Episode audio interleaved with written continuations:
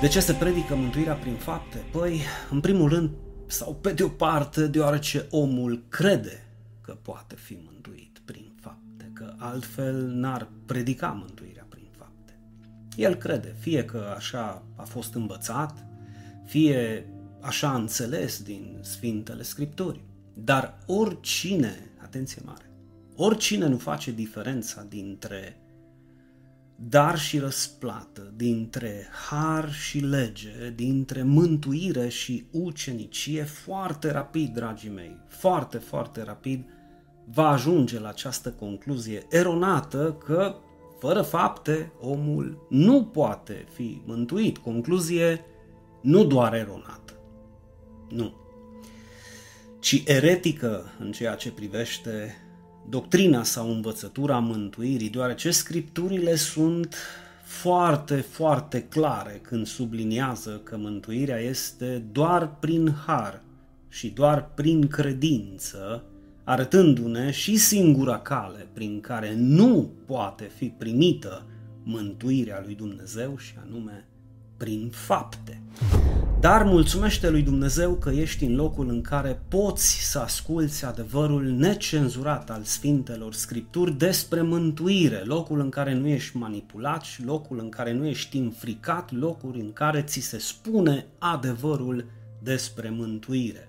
În ce privește pe aceștia care ascultă de mai mari lor, dacă mai mari lor i-au învățat spunându-le, în mod deosebit, Efesen 2, 8 și 9. Da, Pavel spune că mântuirea nu se poate câștiga prin fapte, deoarece este darul lui Dumnezeu, dar odată ce omul este mântuit, trebuie să puncte puncte și încep faptele legii și învățăturile omenești, care inevitabil mai devreme sau mai târziu se vor adăuga ca și condiție a mântuirii sau condiții ale mântuirii în toate sectele și în toate organizațiile religioase care au ca fundament învățăturile omenești.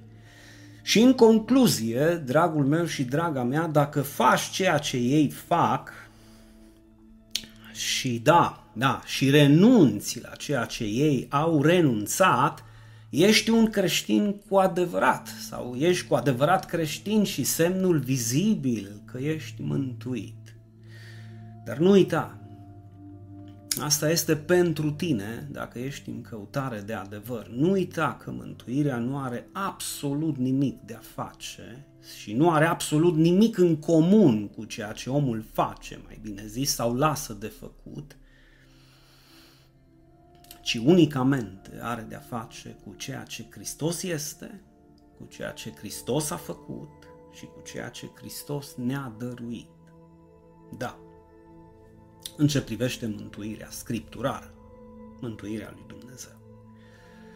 În cazul în care și tu ai fost sau ești unul dintre aceia care au primit această învățătură că mântuirea nu este prin fapte, dar fără fapte nu poți fi salvat, sau că mântuirea este darul lui Dumnezeu, da, asta e foarte bună. Mântuirea este darul lui Dumnezeu, dar trebuie să plătești un preț pentru a-l primi.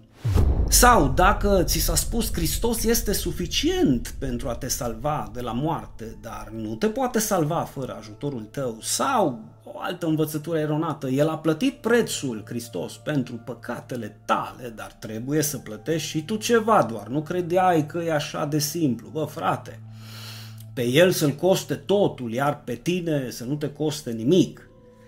Ok, dacă crezi aceste învățături omenești, să știi că nu faci altceva decât să crezi o erezie, da, o erezie și să dai mai departe o învățătură falsă care pretinde că omul poate fi mântuit prin faptele lui și este gravă problema. Da, este gravă și clar, clar, că vei mai crede, dacă crezi aceste învățături, vei mai crede și vei mai spune că Isus nu a înfăptuit o lucrare desăvârșită pe cruce și că până la urmă are nevoie de ajutorul tău pentru a o desăvârși.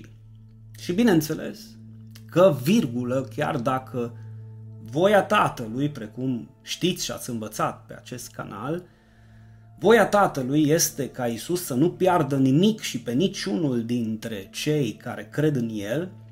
Sărmanul Hristos are nevoie de ajutorul tău pentru a-și duce la îndeplinire lucrarea cu tine. Iar promisiunea că nimic, sau mai bine zis nimeni și nimic, nu ne va smulge din mâna Lui și nimeni și nimic nu ne va despărți de dragostea Lui, păi ajung să fie doar povești cu pești pentru copii mici și nu pentru iluștri teologi ai secolului 21, ca să nu zic pentru farisei, religioși și sectanții societății noastre.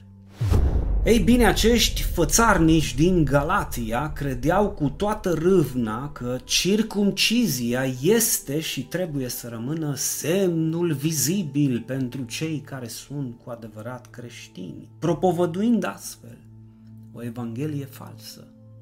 Da, o evanghelie falsă și nu evanghelia Harului.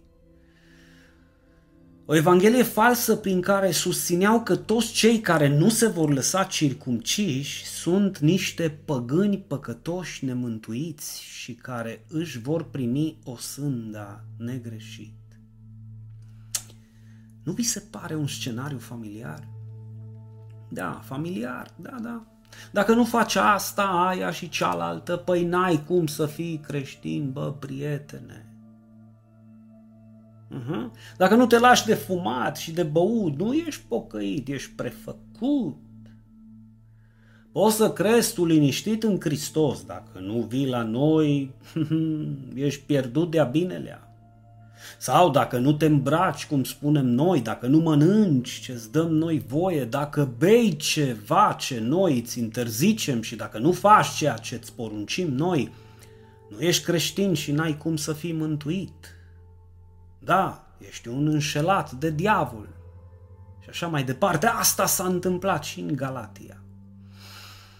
Dacă nu vă lăsați tăiați în prejur, sunteți pierduți, chiar dacă credeți în Hristos. Acesta a fost mesajul lor.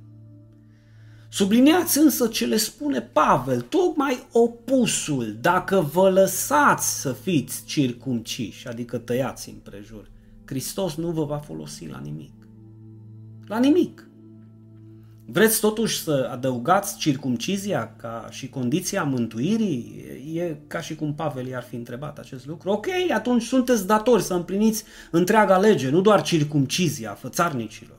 Dar nu uitați, voi cei care vreți să fiți îndreptățiți prin lege, v-ați despărțit de Hristos și a scăzut din har.